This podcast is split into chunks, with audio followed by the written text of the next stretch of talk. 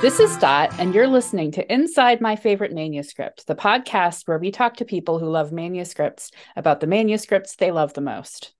Today, I am very excited to be talking to Paul Dilley.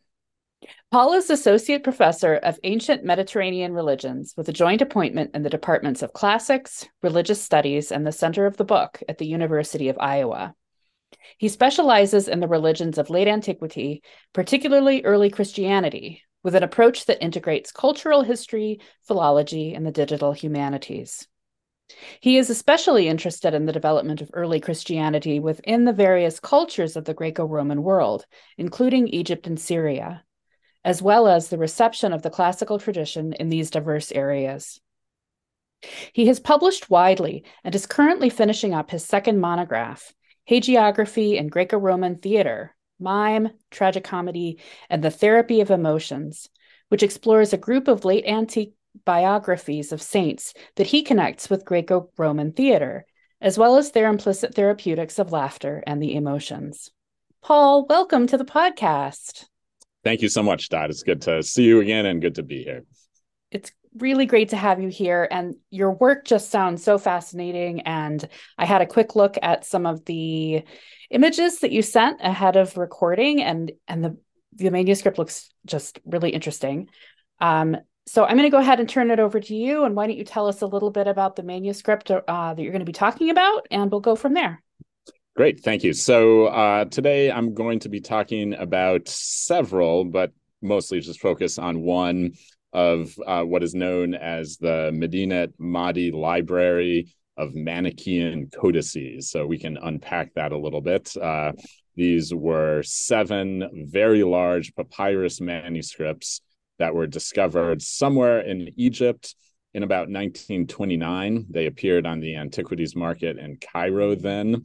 Uh, and although there is no archaeological context, very unfortunately, uh, the dealer there traced it back to excavations or uh, well uh, illicit excavations mm-hmm. or potentially just a discovery nobody knows and probably nobody ever will uh, in a place there called medinet madi in the fayum which is a sort of uh, oasis region to the southwest of modern cairo. So uh, they came on the market in 1929 and uh, there were seven of them.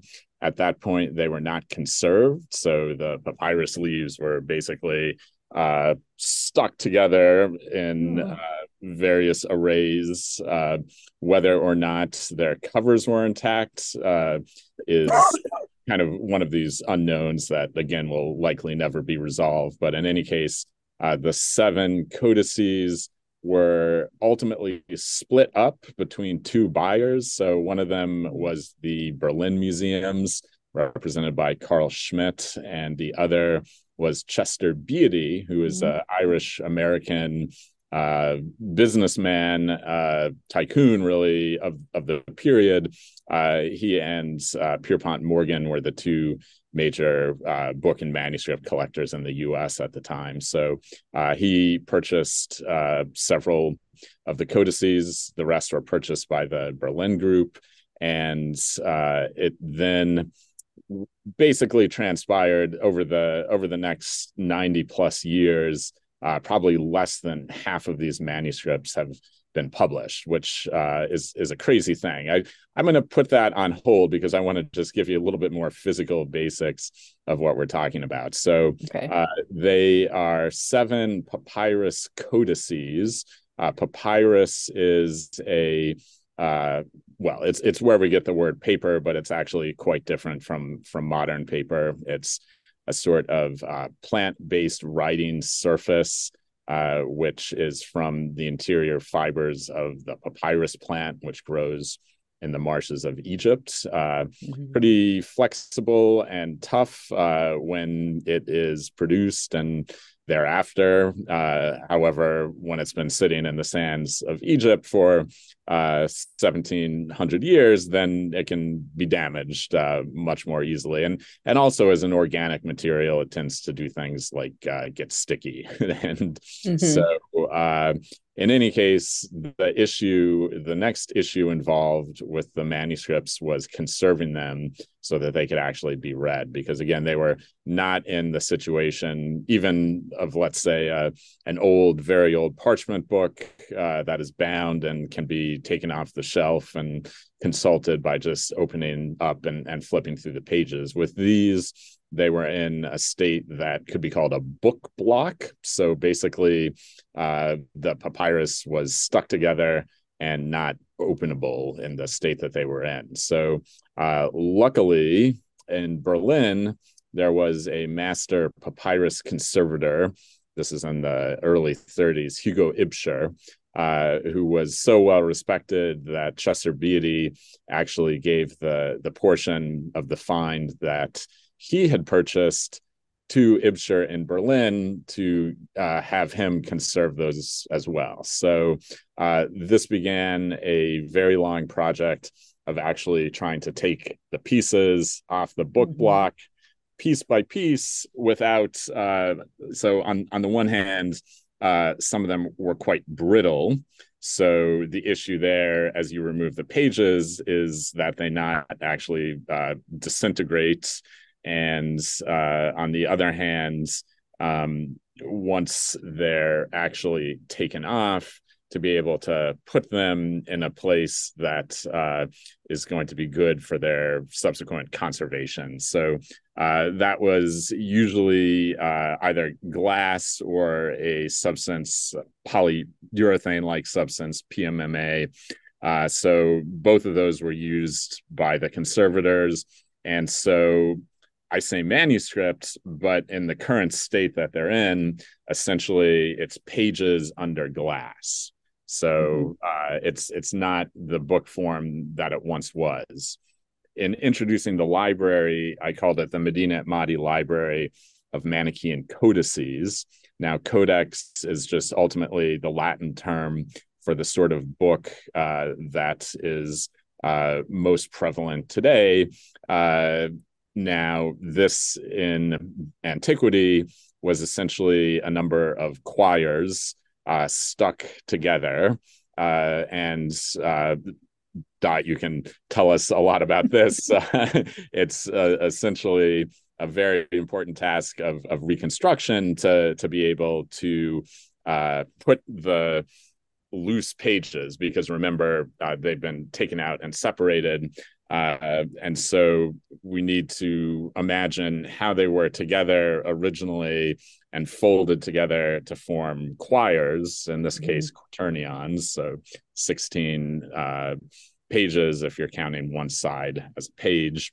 Uh, and, and so uh, that is one of the struggles of reconstruction because these things were conserved in the 1930s and uh, the conservators actually did not do the best job for some of them in terms of taking notes as to which page came in in what order. So that's a bit I, of a mess. Yeah, I was going to ask about that. I'm really I'm really curious about this because I I have never as far as I can remember, I have never actually heard of a codex made of papyrus. Like when I think of papyrus, probably I'm thinking of like the earlier things like the her, well Herculaneum maybe, but mm-hmm. but rolls like papyrus scrolls is what I'm used to hearing about. And so, yes. are they made just like a codex, like with longer sheets that are then folded? It yes. sounds like and bound together. Yes, oh, that's wow. right. So uh, you do have papyrus codices, um, mostly surviving in Egypt uh, where they were actually the the primary material used for the codices. Uh, you know, probably because papyrus is manufactured in Egypt, so it was just cheaper there. Uh, and uh, in terms of farming, I can't really speculate too much on the economy, but I, I do know that uh, there certainly would have been competing uses for relatively rarer animals in Egypt than as uh, skin for for parchment. But mm-hmm.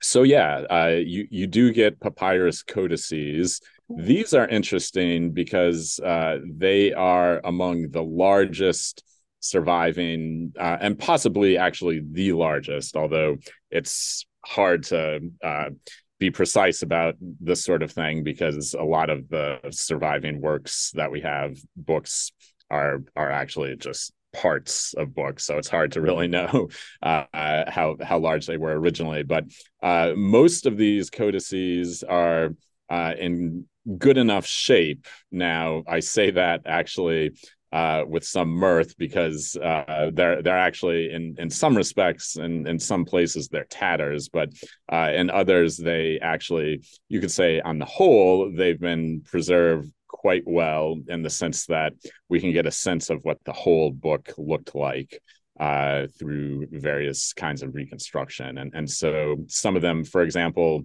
the manuscript that I'm going to be focusing on today, uh, sometimes called the Dublin Kephalaia uh, or the Chester Beatty Kephalaia. Uh, let me unpack those two terms. So uh, it's called Dublin because the Chester Beatty Museum is in Dublin. Uh, so Chester Beatty left his collection to the Irish government, uh, and and they uh, founded a museum in his honor, the Chester Beatty Library, which is actually uh, front and center in any tourist itinerary of mm-hmm. Dublin. Check it out. Uh, Can right confirm. Castle. Excellent. Yeah. Yes. So, it's a gorgeous, uh, it's a gorgeous building, and the collection is incredible. It's really, if you go to Dublin, you have to go to, to this to this library. It's really great. Yeah, yeah. it's uh, I've, I've spent many happy hours there. It's a great place. Uh, and and so you know we call it the Chester Beatty Kephalaia because that's where it's housed now. Uh, Kephalaia is a Greek term for chapters, and uh, what the Codex is is essentially a kind of doctrinal compendium of the teachings of Mani. So uh, I mentioned the title of the collection, the Medinet Madi Library of Manichaean Codices. I'll say that again. So Manichaean refers to the religion. Uh, and this is one of my uh, three favorite things about this manuscript is that uh, the Manichaean religion, uh, there's different ways to understand it. Uh, historically, it's been in uh, the Mediterranean and the Latin West, and and also uh, Greek Orthodox tradition. It's been understood as the arch heresy of early mm-hmm. Christianity. So uh, Mani as a, a, kind of early Christian heretic. Uh, many scholars have kind of uh, worked with this and seen Mani as the last representative of what are called the Gnostic heresies. Uh, but the difference between Manichaeism and most other early heretical groups is that uh, Mani founded his own church. He called it an ecclesia. Uh, it was very widespread in the Roman Empire, also in the Persian Empire, and on down the Silk Road uh, into Central Asia and then China. And it was a, a very long standing community uh, in all of those regions However, it had the bad luck of being persecuted uh, virtually everywhere it was. So, uh, persecuted by uh, non Christian Roman emperors. So, Diocletian, who also persecuted the Christians, uh, he persecuted the Manichaeans because uh, Mani came from Persia. Uh, in the Persian Empire, uh, Mani was at uh, by the Emperor Shapur, given freedom to roam about the empire and convert people, but by some of his successors, uh, he was persecuted. Bahram uh, is said to have killed him or, or put him in prison where he died. And then subsequently, the, the leaders are persecuted in Persia. So uh, everywhere the community was persecuted, their books were burned. And so uh, it is only through the chance discovery of manuscripts like this one, these seven Coptic codices, that we can understand the religion on its own terms and not just through uh, the reconstruction or polemical attacks of uh, quote unquote Orthodox Christians like Augustine, for example. Right. So, for listeners who may be familiar with sort of modern or even like medieval and earlier like Christian the- theological beliefs, like what what the orthodox beliefs are. What how was manichaeism different? Like what were their basic beliefs that were like off kilter from what you were supposed to believe? Yeah so uh mani is quite a confluence of a lot of different things going on in in christianity.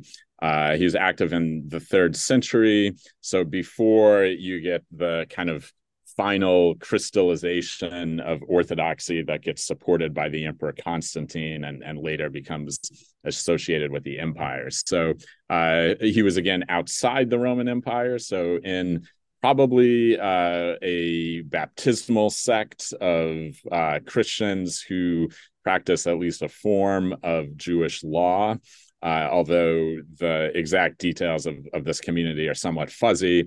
Uh, but it seems like uh, they rejected the the Pauline message uh, in favor of things like uh, you know regular ritual purifications of, of various kinds and, and certain mm-hmm. kinds of food laws. Uh, so Mani grew up in this community uh, at a certain point, he, according to what's known as the Cologne Mani Codex, which is another really interesting manuscript, uh, it's a, a, very small Greek manuscript which talks about Mani's early childhood. So uh, he, at some point, uh, went face to face with the leaders of this community. He challenged them on various aspects of the rule and uh, eventually left it, was kicked out, asked to leave. Maybe he left himself, who knows?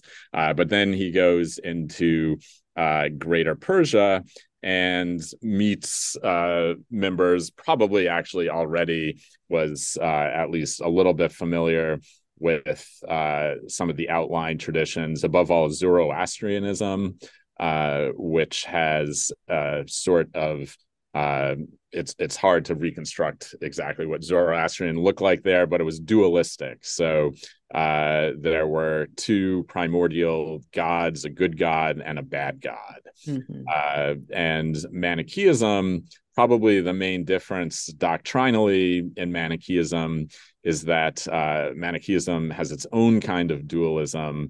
So uh, the idea is that there were also originally two principles uh, a kingdom of light and a kingdom of darkness.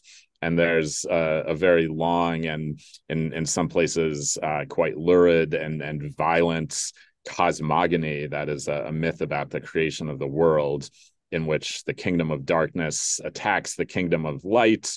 The mm-hmm. kingdom of light responds by sending uh, a, a, son of the the father of light to fight the darkness but as a kind of trap. So uh, this this uh, primal man as he's called uh, loses the first battle and so light gets stuck in the darkness. And then the subsequent creation of the world which happens in various acts as well as uh, the creation of adam and eve is uh, all an elaborate follow up to this, in which the Kingdom of Light kind of plots the gradual uh, recovery of the light that is now trapped in the darkness, which is mm-hmm. equated with the material world uh, in in which we live. So uh, that's the the major doctrinal difference, and then the other is is that Mani had a, a very uh, open approach to other religious traditions. So he saw mm-hmm. himself as uh, the third in a line of revealer figures, uh, uh, the fourth rather, the culmination. And before him came Jesus to the west, as he put it, uh, Zoroaster to Iran, and Buddha to the east. Mm-hmm. So uh, the Zoroastrian connections to Manichaeism are all over the place and very clear, especially in this favorite manuscript I'm presenting. That's probably its major trademark is that it presents Mani uh, in his Iranian context. And then uh, Buddhism as well, which was at least known in, in some of the eastern territories in the Sasanian Empire and the Iranian Empire at the time. So uh, much more cosmopolitan, you could argue, mm-hmm than uh, Christianity and the Roman Empire. Right. I love that. It's so it's so different. Um, and I love I love the idea of the light and the dark sort of even before Genesis, you know, in the Bible, the way the Bible that we think of it, there's the whole thing that happened, this whole thing that happened before, and now we're dealing with it. And also, I also wonder if George Lucas read that or heard about that because as soon as he started talking about light in the dark, maybe this is my brain, but I'm immediately I'm like Star Wars and the yes. the Force, and and and and that is interesting because I because it's not only like Manichaeism and and Star Wars but like the whole the light and the dark thing is like that seems to be something that comes up a lot like you know like it doesn't surprise me that humans you know in the fourth century or third century were like coming up with this because the the the good versus evil and light versus dark is just very very basic and i really like i really like that. Yes. So. yeah there's certainly an enduring human appeal to this kind of mm-hmm. dualism for sure. Yeah.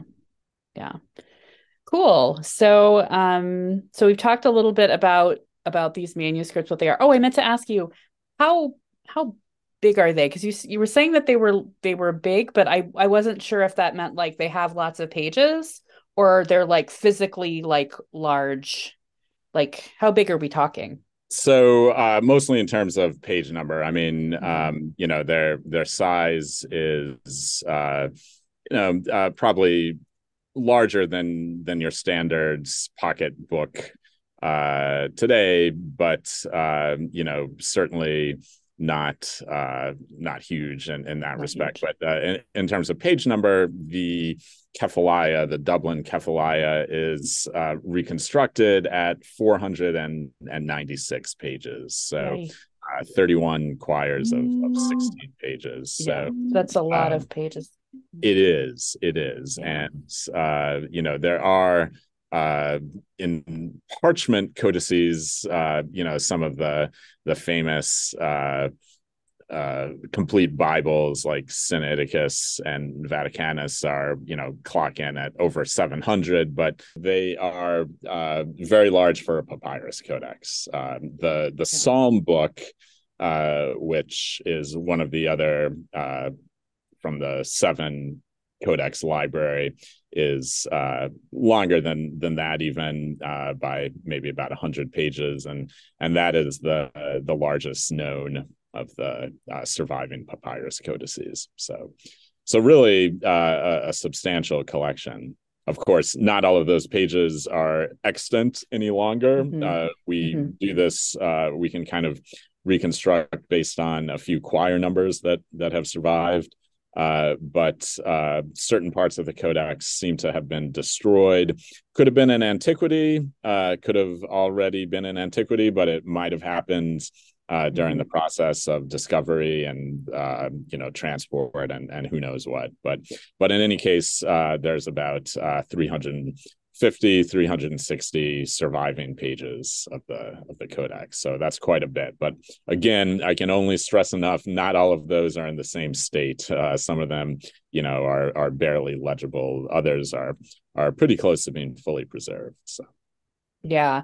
And i'll include i'll include images in the like photographs in the show notes so people can see like it, it, he's re- he's not kidding.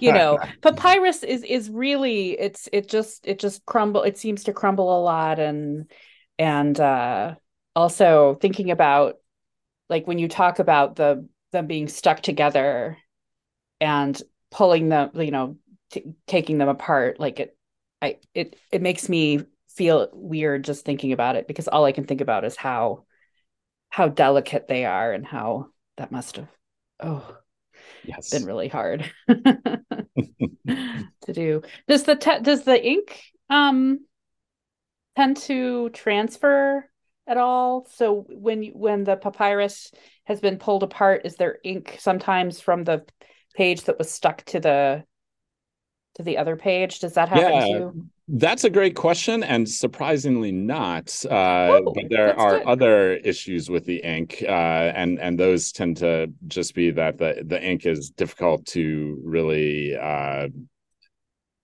read as is in in many places, and part of that could be uh, just natural fading over the centuries. Uh, other uh, reasons are related to for those pages that were taken off in the 30s. Uh, the ink just kind of naturally fades over time, especially uh, after it's been exposed to air. Uh, and then, in addition to that, in the 1950s, uh, that's part two of the conservation story that I didn't get to. So, uh, Hugo's son, Rolf Ibscher, after the war, uh, contracted with Chester Beatty to finish the remaining conservation that is separation of the of the leaves from from the book block uh, and this was done. Uh, Rolf, in many respects, uh, is a hero in in this whole story because he continued a, a, process that few people probably would have agreed to do because it was a rather daunting task to to look at these book blocks. But on the other hand, uh, he clearly was uh, not as skilled as his father. That sounds harsh, but you know you can you can look at the uh, correspondence between him and uh, Chester Beatty and his uh, his staff as as the library was was beginning to to grow in the 50s uh, these the Chester Beatty kephalaia and, and, several other books were at the British Library in London at that point uh, and Rolf was making trips uh, from East Germany uh, in the 50s to to London to to try to work there. Uh, and you get some complaints from some of the staff at the British Library saying that he's applying fixatives, uh, which presumably would have been to shore up the papyrus leaf after it had been removed uh, so that it didn't crumble. Uh, but in, in some of these letters, uh, in, in one of them in particular, there's a complaint that after applying this, the ink had further faded um, and and so actually one of the the great frustrations in editing this thing and this is something i began uh, in in 2009 uh, with my colleagues uh, iain gardner and jason BeDuhn uh, one of the issues at first was that on pages that were preserved you could see traces of the ink and you know occasionally could read some letters and words uh, but try as you might and you know this meant using digital photography uh, working uh, with natural light at various angles at the chester beatty uh, and an initial set of multispectral imaging um, which didn't go great, uh, but you know did did allow us to to make extra readings. You know there was still just a ton of ink that that you couldn't read, uh, even though the page itself was still there. Uh, and so this kind of extreme fading, I think, uh, because it's not in the Berlin Kephalaia, which Hugo restored, may have actually been tied to this fixative uh, that that Rolf was applying in London. So again, I'm not demonizing Rolf uh, mm-hmm. in in any way. Uh, you know, it's a difficult process, and you know, without him, that would still be a book block, like one other uh, manuscript in this library is, and I, I can talk about that in, in, a little bit as well, the Synaxeis book block. But uh, you know, the the Chester Beatty pages that have been conserved and placed under glass or polyurethane, uh, they are uh, in in many respects illegible to the naked eye, even though you know you can surmise that ink is there. Eh, reading it, definitely a different story. Yeah.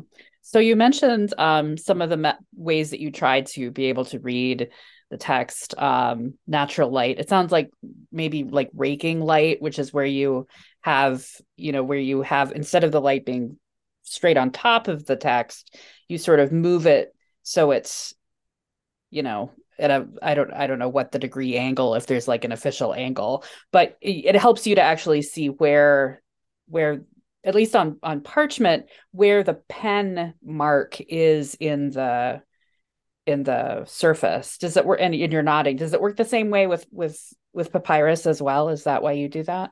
Uh, or... So on on this particular codex, it's not particularly successful for uh, being able to see those kinds of indentations. What it is mm-hmm. useful for, uh, and we do have these uh, raking light images, uh, is that it can help you see uh, what's papyrus uh, and what's not. Uh, so one of the issues in, in trying to read this is that uh, sometimes you'll think that a shadow formed from a hole in the papyrus is actually ink. Uh, so with a raking light image, uh, you can actually tell uh, what part of the papyrus has been preserved and and what hasn't in terms of the fiber structure. So so that's pretty valuable, but it doesn't have the same oomph as as multispectral can in terms of making the making the ink appear. Right. So why don't you talk uh, a little, if you can, a little bit about what multispectral imaging is and how how it helped or not with uh with your readings of of this manuscript. Yeah, so uh, multispectral imaging is a technique that has been around for over 20 years, but has definitely in in the past 10 uh, mm-hmm. really uh, let's say 20 has has made leaps and bounds uh, both in terms of the camera technology uh, on the one hand and then post processing techniques on the other. Uh, and essentially the goal is to use parts of uh, the spectrum beyond the visible to bring out contrast which may not be present in uh, the RGB spectrum between the ink and the substrate surface. So mm-hmm. uh, it may be, depending on the chemical composition of your ink, that uh, looking at the manuscript in infrared uh, will really bring out a difference in terms of reflected light uh, at that wavelength between, say, a carbon based ink and uh, papyrus. Uh, for our particular manuscript, which is uh, a little bit older, I, I, mean, a little bit more recent than uh, a lot of the more famous carbon based ink manuscripts, like the Herculaneum papyri, for example. Mm-hmm. the late antique manuscripts are often uh, with uh, iron gall based ink. Uh, they may have a little bit of carbon in there. Um, some colleagues at Hamburg and other places are are doing more kind of uh, systematic appraisals of of ink composition. But in any case, uh, in our case, the ultraviolet end of the spectrum was exceptionally helpful in teasing out the difference between the ink and the papyrus substrate surface. So, uh, usually you get multispectral imaging being used to actually make a distinction between two different layers of ink. So, uh, where it's that uh, one layer of ink responds differently at various wavelengths uh, to the other layer. And so, in this case, it's actually uh, a relatively uncommon use of multispectral imaging to try to just make faded ink jump out. Uh, and so uh, we had a uh, couple of rounds of this. Uh, our, our first round uh, back in 2011, 2012. Uh, made made some helpful steps and and allowed us to go ahead and, and publish part of the codex uh, using the the best preserved part of it. But then um, there was a lot of places where clearly ink was there, but still could not be read. Uh, and and so I reached out to colleagues at the University of Hamburg. Uh, the Center for the Study of Manuscript Cultures. They have a, a mobile lab there, uh, and they do various kinds of, of multispectral imaging. So in 2019, they went over to the Chester Beatty Library and did uh, a sample of, of manuscripts, not just from the Kephalaia, but also the Synaxeis Codex, uh, the Psalm book and the homilies. These are all from the Medinet Madi library. And uh, there was one afternoon, I think in April of 2019 when my colleague from Hamburg, Yvonne, sent me an email, uh, you know, with this before after from a page that uh, I worked on, you know, for a long time before, and it was just extraordinary uh, the the amount of of text that uh, both the imaging and and the post processing was able to uh, pick out. So, uh, you know, in in many cases, I would say between uh, you can now read uh, 200 or to between 200 and 400 percent more text. I mean, it's uh, just just extraordinary. So, uh, we have since worked with Hamburg to continue the imaging process.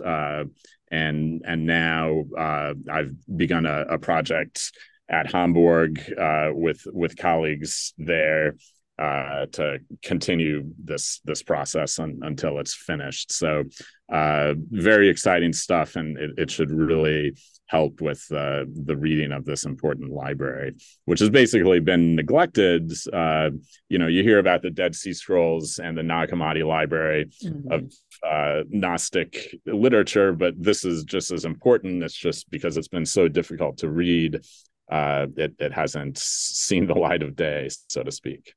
Right. So you sent me a couple of images, yes. and um, and I'll put these in the show notes. But it's amazing. So the the the original RGB image, just taken under under regular light, it's the part the um the papyrus is kind of dark brown, mm-hmm. pretty dark, and I can see that there's parts of it that are kind of darker, like a yes. little bit darker. like maybe there's, I think, you know, I know that there is writing on it, so then I can sure. say, okay, there's writing on it. Um, but then the the multispectral image is like literally like night and day. So the it it makes it so that the parchment or the sorry, papyrus yes. is is very light much lighter and then the ink is still dark and you can really you can just it's just amazing. So i'm switching i have them open in in a, in adobe and i'm switching back and forth between them. And it's just like amazing. I'm going to make a gif. I'm going to make a gif of this maybe and awesome. put it on the on there so you can see it go back and forth. It really is it really is incredible. I can see why why you like it. Yes definitely. And there's just now there's so much more that can be read. And it's uh, it's an amazing thing. Yeah it's really great.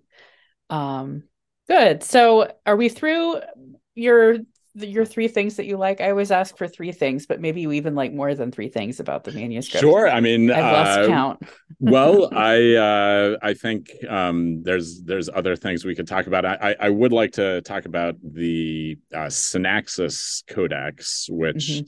is uh part of the the same library and is uh, is related to to the Kephalaia. I think my uh, my third thing that I like about the Kephalaia is the the sort of uh, loose bibliographic structure that it has in terms of uh, a single writing that well could be interpreted as a single writing, but it's actually uh, unfolds across two different manuscripts uh, there's uh, clearly a lot of flexibility in terms of what the scribe might have included, uh, left out, added to it. Uh, in terms of structure, there's actually no page number, which is mm. not necessarily uh, that common in antiquity. I mean, many large books would have had page numbers so that only adds to the difficulty and and the mm-hmm. the reconstruction of it but yeah there's there's a lot of what we might call bibliographic aspects of the text which are quite interesting and and definitely don't don't conform to modern expectations of of what a book or a, a text is supposed to look like. Right. So um do you do you know if this was uh, like an originally written manuscript or was it copied like is this are these actually copies of other manuscripts or was this yes you, yeah. Great question. Yeah it it really like a lot of manichaean writings the library that we have now is sort of a, a witness of multiple layers of cultural transmission. So mm-hmm. uh, mani would have written his original writings in Aramaic, although there is oh. one writing called the Shabuhragan, which he uh, is said to have written in Middle Persian, and he wrote that directly to the Emperor Shapur, who supported him or is said to have supported his his missionary efforts. Uh, but mostly, he's writing in Aramaic. Uh, and then, uh, as his religion grew, and he sent apostles to the Roman Empire, uh, those apostles would have translated the Aramaic writings into Greek. Uh, and one of the centers, one of the early centers for the Manichaean mission was Alexandria in Egypt. Mm-hmm. Right. Uh, and so uh, then those Greek texts would have uh, then been uh, ultimately translated into Coptic, which is ancient Egyptian, but um, it's sort of a final stage of the Egyptian language where instead of hieroglyphics, it was written in uh, basically Greek letters, but with some added letters to to represent Egyptian sounds, which which weren't in contemporary Greek. So, um, so we have these Coptic writings, which mm-hmm. would have been uh, copied sometime in Egypt in the late fourth or uh, through the mid fifth century. Uh, there's actually been radiocarbon dating done on one, so you know we have a, an approximate idea, uh, and that would have been the date of copying would have already been uh, a couple of centuries after uh, Mani's own career, so to speak. So uh, it is not kind of direct relic of Mani himself, but it represents the kind of fascinating cultural exchange that is so characteristic of the religion. So, going from uh, what might be called the Arameo Iranian uh, cultural synthesis in Iran to the Greco Roman cultural synthesis in the Roman Empire, and then uh, the Coptic, which uh, is uh, its own has its own place in in that in that region so so yeah it's uh several steps removed from mani himself but uh you know still uh i think an important witness of his his later community which at that mm-hmm. point uh you know was probably facing persecution at least in some areas of uh, a roman empire which had become christian because it was seen as a christian heresy Right. Yeah.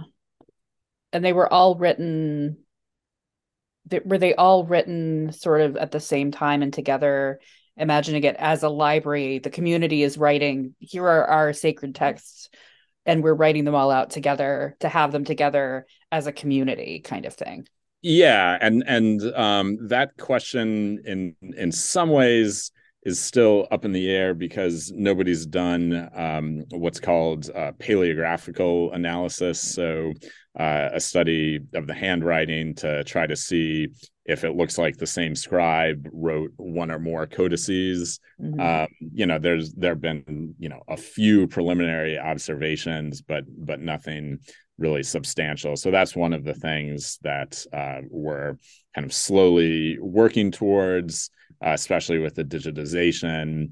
Also working with colleagues in digital paleography to to kind of uh, see what uh, the the best way to frame these questions are. But uh, in terms of dialectology, and there are different dialects of Coptic. Uh, they all belong to the same dialect, which kind of mm-hmm. lends credence to the idea that not only were they found together, uh, but they were originally produced by the same community. Uh, the the type of dialect is called subachmimic, or now it's called Lycopolitan, which is uh, related to Lycopolis, which is a city in Middle Egypt. Uh, so whether that localization is entirely correct uh, you know, it, it does seem like the linguistic uniformity is related to the fact that they were produced by the same community. And then ultimately, however, uh, if it's true that they were found in Medinet Madi, uh, they were transferred potentially from Middle Egypt up the Nile a bit to their final resting place. And you know, it's tempting to say they were, uh, as as sometimes is claimed, for example, for the Nag Hammadi library, that they were buried because uh, they were, uh, you know, because of threat of persecution or something like that.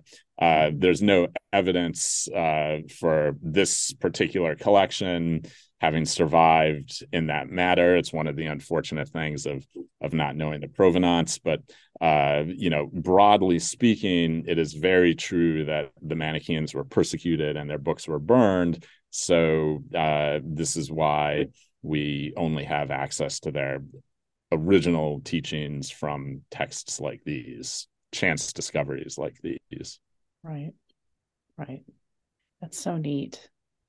Um, so what about this other book that you wanted to talk about? Do you want to Yeah, so um yeah, and you mentioned actually uh, in your earlier question, you know, is there can you can you see different aspects of the community in the library? And so the Kephalaia are kind of like a teaching handbook, if you will. They could presumably have been catechetical as people learned about the religion. Uh, but then there's a psalm book, which are uh, community psalms used in in various contexts. For example, the the festival of the Bema, which commemorated Mani's death every year, or festivals uh, in honor of the recently deceased things like these. Uh, and the Psalm book, as I mentioned, is is the largest one. There's a collection of homilies, uh, you know, which which could potentially have been preached by the elect. So different kinds of genres. But then there's one book uh, which is called the Synaxeis Codex. Uh, Synaxeis is a, a term of a, its individual sections.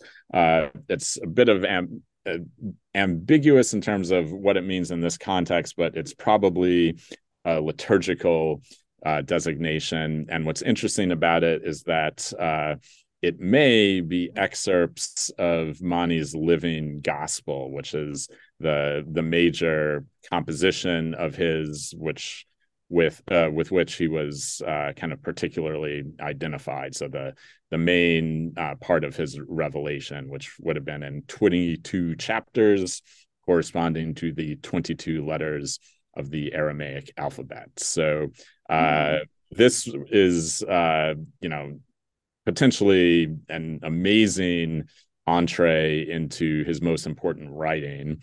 Uh, some of the pages of the Synaxeis Codex were removed. Uh, they kind of face some of the same difficulties in, in terms of ink legibility uh, as uh, the the uh, Kephalaia Codex.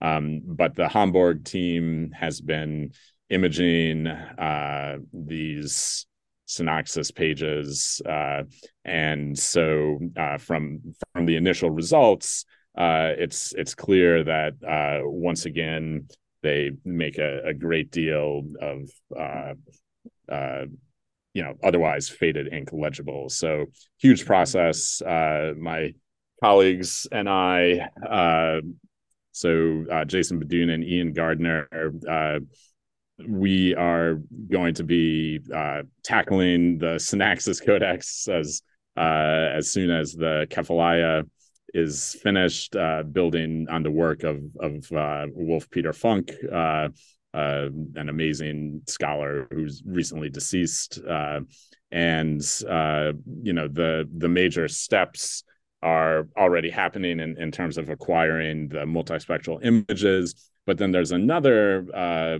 collection of pages which are still stuck together in this kind of book block format.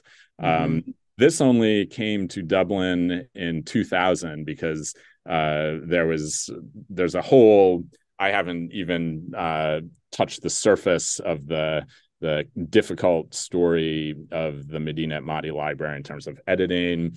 Uh, mm-hmm. One of uh, one of the editors, uh, the great Hans Jakob Polotsky, who was Jewish, uh, he edited the homilies uh, which was published in in 33 uh, from Berlin, and then with the rise of the Nazi Party, uh, fled to uh, what was then British Palestine, and uh, was, among other things, uh, instrumental in later on in, in, the setting up of, of Hebrew University. So uh, there was a sort of stoppage in the editorial process and uh, in the in the 50s it was kind of resumed a little bit but anyway uh, the synaxeis codex remained in berlin until about 2000 uh, and you know not through any uh, sort of uh, i guess in, intentional uh, deception or anything like that just you know the the difficulties in, in orchestrating these sorts of exchanges. So the Berlin Museum sent it back uh, to Chester Beatty Library about that time. In the Irish press, it was called the Sod of Turf, this kind of unconserved uh, yeah. book block. And I've sent an image uh, to you uh, there as well. And uh, the the conservators there at the Chester Beatty uh, had long determined that it was off limits in, in terms of trying to remove the pages, but uh, I was working with uh, Brent Seals, who's a computer scientist uh, who is looking at. Uh, well, he had started off looking at uh, scrolls, so what he mm-hmm. calls virtually unwrapping unopenable scrolls, the Engedi scroll, uh, which was solved, and then the Herculaneum papyri, uh, which are still, uh, you know, they haven't been cracked yet, but you know, hopefully, eventually, it will. So uh, I've been working with him on similar issues with codices. Um, one of them at the Morgan Library in New York. But then, uh, you know, the hope was that we could apply X-ray tomography to actually read inside the book block without having to open it. Uh, mm-hmm. And so uh, through the good graces of Christine Rose Beers, who was uh, head of conservation at the Chester Beatty Library. Uh, she undertook to uh, secure the book block in a airtight package, uh, which could then be mounted securely at the orientation in which it needed to be placed so that the x-rays uh, we went to uh, diamond light source which is the the uk particle accelerator uh, you know it's usually used for material science and you know industrial testing and stuff but they also have little blocks of time uh, you know where you can apply to to do academic uh, style tests and and so uh, we were able to to get a block of time there and uh, do uh, rounds of tomography. Uh, and and uh, we had some beam time in, in one of their hatches. So uh, still working through that data at several terabytes, uh, and uh, you know trying to at this point isolate page structure. But uh, you know we have hope that alongside multispectral imaging of pages that have already been removed. We can mm-hmm. also use that tomographic imaging to read inside uh, unopenable codex. Yeah. So is that the photo of you standing next to this yes, contraption? So I was wondering what that, that was because I'm so like, that is, something uh, very technical. That is indeed, yeah. It's it's in it's in the hatch and uh diamonds and um yeah the uh, it's it's basically all set up to get beamed and yeah uh, yeah yeah that's great so I'll, I'll i'll put that in the show notes too just so you can sort of see what's going on there and also brent Seals. i worked with brent Seals like years ago because I, I, was at the university of kentucky at the very start of my career and so uh, no kidding. i okay. worked with him in some of his very i remember his very earliest um experiments where he had this roll that he had it was encased in something i can't remember and then he had scanned it and they would unroll it it's very cool and he just yes. continues to do very very cool work so it's yes. great that you're working with him yes um, yeah lots of lots of fun things lots of stuff so i will maybe i'll look for there have been articles about his work, so maybe I'll find something of those and stick it in the show notes too, so yes. people could read more about that.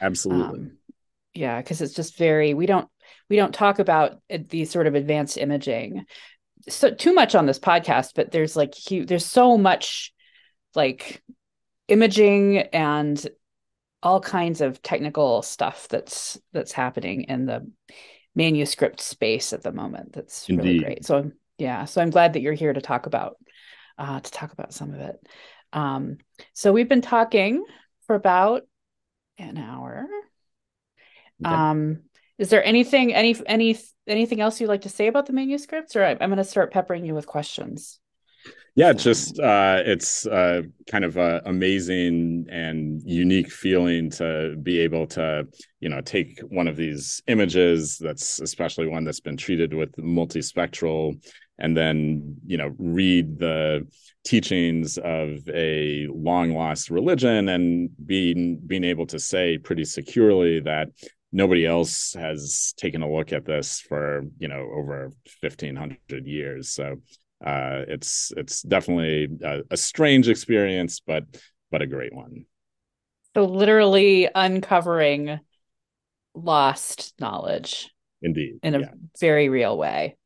Yes. Uh, that's great. So um, Lindsay wasn't able to be here because she has stuff that she's got to work on. So I'm gonna I'm gonna ask her questions. So she likes to ask our guests, um, how did you get interested in doing this work that you're doing? Do you have a story to tell about how you got into it?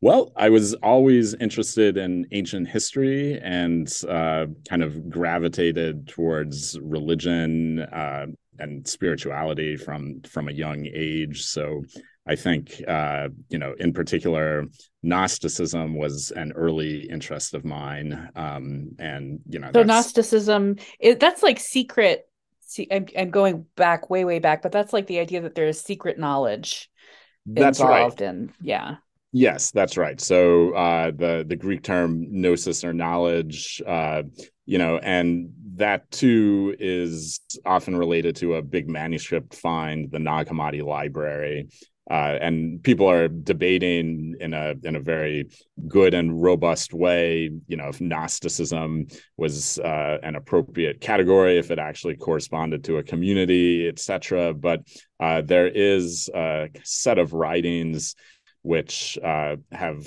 you know very similar approaches to some of the Manichaean teachings and this idea that uh, you know the the human condition in the material world is alienated in a major way and uh, whether it's an unknowable god in a kind of unbreachable area beyond or if it's the king of light uh, in uh, you know a, a, somewhat equally impenetrable area above, uh, which is trying to gather the light that has fallen below. Is a similar idea of uh, reestablishing a connection and uh, the combination of that interest in Gnosticism and then uh, being a philologist and, and a linguist uh, and having a, a, strong interest in Coptic. Uh, my graduate advisor, Bentley Layton, uh, was also, you know, a, a major kind of uh, he was a student of Polotsky in Jerusalem, and you know has produced various uh, studies of Coptic, a Coptic grammar, and and so my training was very strongly in that area, and so just a combination of the interests in Manichaean uh, religion as uh, both global and cosmopolitan and related to Gnosticism and Christianity, as well as uh, this kind of large unedited Coptic manuscripts, which at that point, you know, they were unedited for a reason. They were basically illegible. So, mm-hmm. uh, you know, it was kind of the combination of being brave enough to actually try to start the process without having the images and then the great good fortune of eventually getting images that are good enough to to actually read the things mm-hmm. that that really put everything together. Yeah. That sounds great. Yeah, and you get to be involved it sounds like sort of in the whole process so you're not just sitting at the table reading you're actually involved in in helping to get the get the text out too yes absolutely. And and that's been really interesting to kind of uh, get on the grounds as uh, you know basically it, it boils down to project management and collaboration uh, you know to to sort out all of the things involved. And on the one hand uh, you know working with conservators and computer scientists and engineers uh, as well as library staff trying to you know find the time and the space to actually do the images and scheduling everything. Uh, but it also means i have a lot of colleagues uh, you know outside my particular discipline and doing collaborative work in a in a fun and meaningful way which which really adds a lot to you know the academic uh, research can be isolating if you if you let it and this is definitely a way to to kind of move against that nice so the second question that lindsay would want me to ask you mm-hmm. is um, if you could sit down with any manuscript let's say not one of these seven because we've already okay. talked about these but any other manuscript what manuscript would it be and why okay that's uh Wow. Let me. It's a hard question. let me think about that. Um, yeah. So, just in the in the sense of wanting to edit it, or or just having access to even just having access to it, just being able to sit down at a table with it and put your grubby hands or yes. your clean hands on it. Yes. Yeah. Uh, well, uh, I think it would be great to uh, take a look at uh, either Vaticanus or Sinaiticus, the the two very very large mm-hmm. parchment manuscripts, both for the sort of almost relic like uh, quality that they have, uh, and as as being basically priceless artifacts, but also uh, with Sinaiticus, the sort of uh, irony of the fact that you can't actually sit down with it uh, because it's now shared across uh, right. four different institutions. Uh, you know, you can do it online. So, uh, is that kind of online version a harbinger of a physical reuniting, or is that is that all we have? So, I don't know. I I put that out there, and the Vaticanus as one that's already uh, been it's it's all still together. So one of those two would be great. Right. Yeah. The one the episode that I just posted last week was um was uh Sinaiticus. So Oh great. Uh, okay. Yeah. So I'll so put a link in the show notes to everybody who wants to listen to that. Yeah, that was a really interesting episode actually because she talked a lot about the um the the the sort of politics around how it got to England and all of that. So so that yes. was really interesting. We didn't actually talk so much about the fact that it is separated in these four different places, but maybe you could say if you you had a big table and you could have all four of the sections there on the table with you, that would be that would be pretty great actually to have it all back together. Anything else? Any last words? Oh, thank go? you for the opportunity. It's uh I like the podcast series, and this is my first podcast, so it was it was fun. Yeah, thank you. Thanks for coming on. This was great. I learned. I, I feel like I say this at the end of every episode, but I need it every single time. I learned so much, and it was. I really had a great time uh, talking to you. So thank you for coming on. Thank you.